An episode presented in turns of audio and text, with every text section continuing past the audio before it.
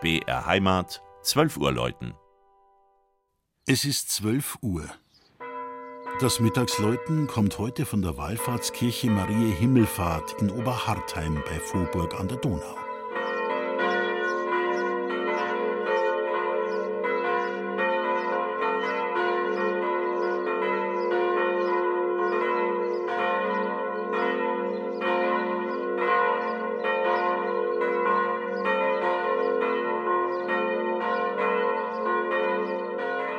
Klein ist das Kirchdorf Oberhartheim. Nur zwei Handvoll Bauernhöfe und die Kirche. Aber was für eine! Die Wallfahrtskirche Marie Himmelfahrt ist ein stattlicher Bau der Spätgotik mit einer Ausstattung des 17. Jahrhunderts.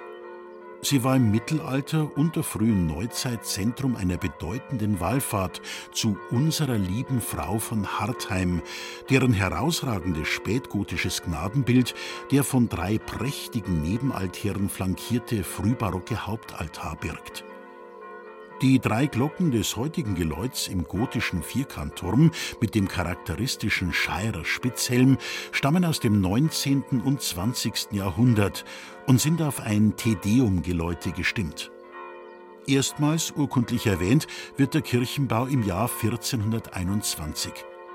Eine romanische Chorturmkirche, von der noch bedeutende Mauerreste im heutigen Bau stecken, hat es allerdings schon lang vorhergegeben. Sie soll zurückgehen auf eine Kapelle im Moos, die im 7. Jahrhundert angeblich von Weltenburger Kolumbanermönchen errichtet wurde. Der Beiname im Moos deutet auf eine sumpfige Stelle in dem in einer leichten Mulde gelegenen Ort hin. Sumpf ist ungewöhnlich für die karstig trockene Juragegend nördlich der Donau. So hat man schon früh gemutmaßt, dass anstelle der alten Kapelle einmal einer vorchristlichen Fruchtbarkeitsgottheit geopfert wurde.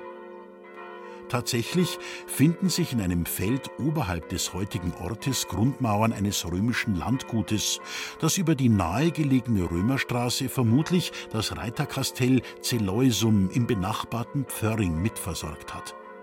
Und so kommen heute, wie vielleicht schon vor über 2000 Jahren, regelmäßig Wallfahrergruppen aus den umliegenden Ortschaften, um an dem Ort, der jetzt der Mutter Gottes von Hartheim geweiht ist, um Regen und gedeihliches Wetter zu bitten.